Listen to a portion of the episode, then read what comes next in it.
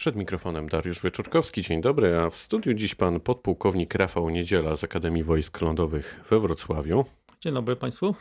Jutro święto Wojska Polskiego. Przed spotkaniem z panem zastanawiałem się, czy w ogóle jest co świętować. Tak zapytam prowokacyjnie. Jest co świętować? No oczywiście, w końcu jest to nasze największe święto. Jakże mogło być inaczej? To w jakiej kondycji jest właściwie polskie wojsko?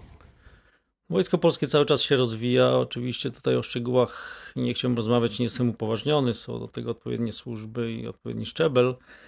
Natomiast no, chyba widać to na co dzień. Widać też będzie to na jutrzejszej defiladzie z okazji Święta Wojska Polskiego, które odbędzie się w, w Katowicach. No właśnie, no pierwszy raz.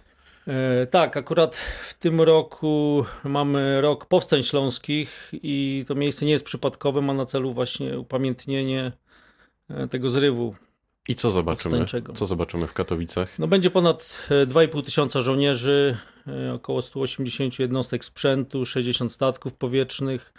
No wśród e, defilujących pododdziałów nie zabraknie też kompanii honorowej wystawionej przez podchorążych z Akademii Wojsk Lądowych. To zawsze jest spektakularny widok, przynajmniej jak w ostatnich latach w Warszawie mogliśmy to podziwiać, to robiło to wrażenie.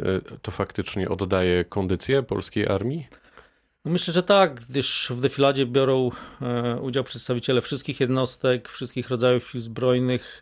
E, będzie można zobaczyć egzemplarze praktycznie każdego rodzaju sprzętu wojskowego, który jest obecnie na wyposażeniu naszego wojska. Pan pracuje w wojsku od prawie 25 lat. E, przeżył pan kilku ministrów, mówiąc kolokwialnie. Czy pan minister Mariusz Błaszczak to jest dobry minister, minister z wizją? On reformuje armię? E, no przede wszystkim w wojsku nie rozmawiamy na temat przełożonych, dlatego tutaj też no nie jestem uprawniony, żeby się. Nie musi pan oceniać pana ministra Błaszczaka, ale jak pan śledzi to od 25 lat, jak to wojsko się zmienia, to na jakim teraz jesteśmy etapie? E, na pewno bardzo dynamicznie siły zbrojne się rozwijają. Wprowadzane są nowe typy uzbrojenia nowoczesnego, można powiedzieć z górnej półki. Także no myślę pod tym względem naprawdę nie mamy się czego wstydzić na tle innych armii. To w czym się specjalizujemy jako polska armia, Pana zdaniem? Gdzie naprawdę jesteśmy mocni? Na pewno mamy doświadczenie, jeśli chodzi o misje pokojowe i stabilizacyjne operacje bojowe poza granicami kraju. Od lat 50. praktycznie żołnierze polscy uczestniczą w misjach. Udział w tych misjach niewątpliwie też wpłynął na, na rozwój i no, na pewnie zakupy nowoczesnego uzbrojenia, które już się wtedy częściowo sprawdziło na misjach, mówię na przykład o transporterach Rosomak, nowoczesnych wozach, w które są wyposażone e, polskie oddziały. No, każda armia ma jakoś tam swoją taką e, niszową E, specjalność. No właśnie, w, w, za co my jesteśmy cenieni za granicą? Bo jednak bierzemy udział w wielu misjach, projektach, jakkolwiek Myślę, że taką wizytówką naszą są e, nasze wojska specjalne, e, które doskonale współpracowały z naszymi sojusznikami, z najbardziej topowymi jednostkami specjalnymi z całego świata w Iraku czy w Afganistanie. Pan minister Błaszczak powiedział ostatnio, że polska armia powinna liczyć przynajmniej 200 tysięcy żołnierzy. E, czyli teraz przy obecnych 100 to jest podwojenie, e, to dobry kierunek? E, no na pewno gwarantem bezpiecznego państwa są silne, sprawne siły zbrojne. Takie też uda, uważam powinno być wojsko polskie. No jest to jedno niewątpliwie z wyzwań stojących przed naszymi siłami zbrojnymi, żeby zachęcić młodzież do, do wstępowania w szeregi wojska polskiego. Służba oczywiście wymaga wielu wyrzeczeń, ale wiąże się też e, z wieloma przywilejami, daje stabilną pracę, daje możliwość rozwoju, podnoszenia kwalifikacji, współdziałania w środowisku międzynarodowym, no i oczywiście służenia e, swojej ojczyźnie. A młodzi ludzie chętnie garną się do wojska, jak pan patrzy na to chociażby w ostatniej dekadzie? Znaczy mogę tutaj powiedzieć z perspektywy e, naszej uczelni, czyli Akademii Wojsk Lądowych. E, jesteśmy główną uczelnią, która przygotowuje kadry oficerskie dla wojsk lądowych. W ciągu ostatnich czterech lat e, wysokość naboru została praktycznie podwojona, ale w dalszym ciągu nie mamy. A to wynika z tego właśnie, że jest tak dużo chętnych?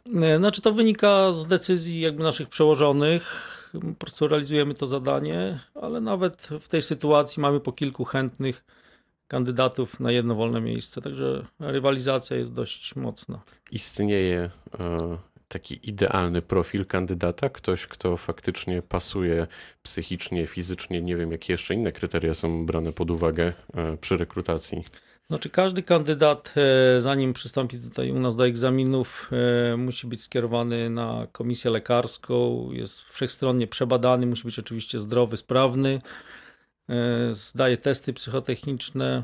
No u nas przychodząc do uczelni musi wykazać się dobrymi wynikami z matury, a praktycznie zdaje w ramach egzaminów wstępnych egzamin z wychowania fizycznego, który też jest bardzo ciężki, wymagający no jakby podsumowaniem jest rozmowa kwalifikacyjna, w czasie której e, sprawdzane są e, motywacje, predyspozycje jakiegoś kandydata, dlaczego chce służyć, e, co może zaoferować wojsku, jakie kwalifikacje już posiada, które mogą być wykorzystane i tak dalej. A kto powinien się zgłosić do wojska? Istnieje właśnie taki idealny model kandydata? No na pewno musi być to młody, zdrowy, motywowany człowiek, patriota, który zna historię swojego państwa, zna dokonania swoich e, poprzedników, no i który chciałby służyć tej ojczyźnie jak najdłużej. A jak to w tej chwili wygląda e, procentowo z kobietami? Jest coraz więcej kobiet w armii, bo wydaje się, że właśnie taki też trend możemy obserwować od kilku lat. E, tak, od czasu jak wojsko, że tak powiem, otworzyło swoje bramy również dla kobiet, widać za, zainteresowanie pań służbą wojskową. No, nasza uczelnia trochę e, psuje statystyki. Dlaczego? W tym sensie, że jest większa. Z tego względu, że też mamy e, studentów studiów e, medycznych wojskowych. No tam przede wszystkim dominują panie, no ale myślę, że obecnie jest no to. to chyba dobrze w takim Nie, razie. Oczywiście, jak najbardziej. Naj... Najodpowiedniejsze miejsce dla pań w mundurach. Czy Wojsko Obrony Terytorialnej to jest projekt, który uzupełnia wojsko, to zawodowe? Podoba się panu to? To jest efektywne? No jest to potrzebna formacja z tego względu, że od kilku lat e, nie mamy już praktycznie służby zasadniczej, która została zawieszona, która była jakby naturalnym źródłem rezerw e, na czas jakiegoś konfliktu. Myślę, że Wojska Obrony Terytorialnej doskonale wypełniają tą lukę z tego względu, że żołnierze, którzy służą w nich, mieszkają na co dzień, e, pracują na terenie, którego w przyszłości mogą ewentualnie bronić, czy wspierać w przypadku jakichś tam klęsk żywiołowych. Polska przeznacza 2% PKB na obronność. To jest wystarczający poziom? Znaczy jest to minimalny poziom wymagany przez e, NATO. Myślę, że jesteśmy jednym z nielicznych państw, który spełnia ten wymóg. E, tutaj nawet planowane są zwiększenia tych limitów no, 2,1 do 2020, a do 2030 nawet do 2,5% e, produktu krajowego brutto. Czy w razie ewentualnego konfliktu my jesteśmy bezpieczni jako kraj? Mamy się czym bronić, może nawet atakować? E, tak jak już wspomniałem, gwarantem bezpiecznego państwa są sprawne, silne siły zbrojne. Takie powinno być wojsko polskie, ale w obecnym świecie niewiele jest państw, e, które samodzielnie dałoby radę stawić czoła potencjalnemu agresorowi. Dlatego bardzo ważne są sojusze, które stanowią o sile ich członków. Dlatego też Polska jest aktywnym, wiarygodnym sojusznikiem NATO. E, dba nie tylko o swoje bezpieczeństwo, ale również innych państw. Stąd nasza obecność e, w misjach poza granicami kraju, ale również na terytorium państw członkowskich, takich jak Litwa, Łotwa czy Rumunia. Oczywiście o ważności Polski, o jej bezpieczeństwie świadczy też obecność wojsk sojuszniczych, których coraz więcej przybywa na terytorium Polski. Myślę, że to są takie główne elementy, które wpływają na współczesne bezpieczeństwo naszego kraju. I ewentualnie odstraszają no, tych. Przede którzy... wszystkim no, główny cel to jest taki, żeby odstraszyć przeciwnika, żeby on zobaczył, że mu się nie opłaca atakować poszczególnych członków sojuszu. A dostrzega pan w tej chwili w ogóle takie ryzyko? No, nasze położenie geograficzne jest specyficzne, no, co było widać na przestrzeni wieków. Oczywiście ewentualne potencjalne zagrożenia mogłyby nadejść ze wschodu. Jest tam sytuacja konfliktowa e, u naszych sąsiadów. No oczywiście współczesny świat e, przynosi inne zagrożenia, nie, nie takie typowe e, militarne, ale różnie, również w obszarze cyberataków czy takich zagrożeń związanych z destabilizacją państwa, czy bardziej wojną ekonomiczną.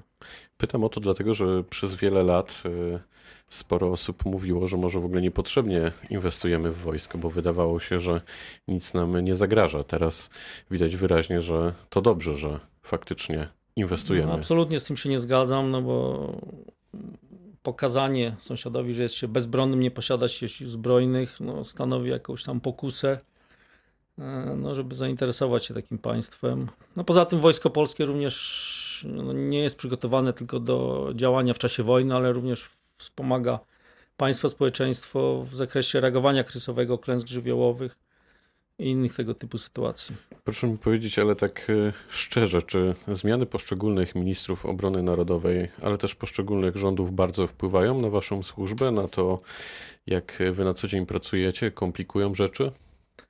Znaczy, każdy żołnierz wykonuje swoje zadania na swoim stanowisku i myślę, że to jest najważniejsze. Każdy powinien być na tym skupiony, niezależnie od tego, kogo ma nad sobą, no bo specyfika służby wojskowej polega też na tym, że się zmienia stanowiska, zmieniają się przełożeni. No, każdy żołnierz ma realizować swoje zadania na stanowisku. Czyli rozkaz to rozkaz. Oczywiście. To jakie pan widzi największe wyzwania przed, przed e, polskim wojskiem w najbliższych latach? No, no do jednym z, z jednych z wyzwań jest niewątpliwie modernizacja techniczna. No, musimy mieć nowy sprzęt. E, Oczywiście nie jest to sprawa łatwa, jest to proces długofalowy związany z pozyskiwaniem uzbrojenia, zakupami, e, związane są z tym odpowiednie procedury przetargowe. Na pewno to, co Pan pytał, zwiększenie liczebności sił zbrojnych, czyli zachęcenie ludzi do wstępowania do wojska, tworzenie kolejnych jednostek, tak jak jest tworzona czwarta dywizja o numerze 18 e, wschodniej części Polski. No, ta część zawsze była e, mniej, e, że tak powiem, naszpikowana jednostkami wojskowymi. Rozbudowa Wojsk Obrony Terytorialnej też oczywiście. Tutaj mamy dość gęstą sieć jednostek we wschodniej Polsce, no teraz została jeszcze tutaj część zachodnia. Obecnie oczywiście utrzymanie obecności sił sojuszniczych e, na terenie Polski, które są gwarantem bezpieczeństwa. Tutaj przede wszystkim chyba e, Armia Stanów Zjednoczonych, która jest jedną z największych, najsilniejszych na świecie. No i obecność żołnierzy amerykańskich na pewno wpływa uspokajająco na potencjalne jakieś zakusy e, naszych sąsiadów. Musimy pamiętać o żołnierzach weteranach, którzy służyli, służą e, poza granicami państwa. Wielu z nich jest poszkodowanych, odniosło rany. Nie mogą czynnie Oni służyć. są zaopiekowani? Tak, tak. E, Nie mogą fizycznie gdzieś tam służyć, ale na pewno można wykorzystać ich wiedzę, doświadczenie. Musimy pamiętać o rodzinach żołnierzy, którzy polegli, o ich dzieciach, żeby też zabezpieczyć ich jakiś tam byt. No musimy być też gotowi do współdziałania z innymi służbami e, w operacjach zarządzania kryzysowego w aspekcie właśnie takich zagrożeń, jak mamy na wschodzie, czy potencjalne zagrożenia związane z napływem e, imigrantów, czy też terroryzmem. No to sporo tych wyzwań przed nami. No jest dużo do robienia. Jutro w takim razie świętujemy w Katowicach, ale też w całym kraju, między innymi e, we Wrocławiu, a potem do dzieła. E, Gościem rozmowy Dnia Radia Wrocław był pan podpułkownik Rafał Niedziela z Akademii Wojsk Lądowych we Wrocławiu. Bardzo dziękuję za spotkanie. Dziękuję bardzo. Pytał Dariusz Wyczorkowski. Dobrego dnia.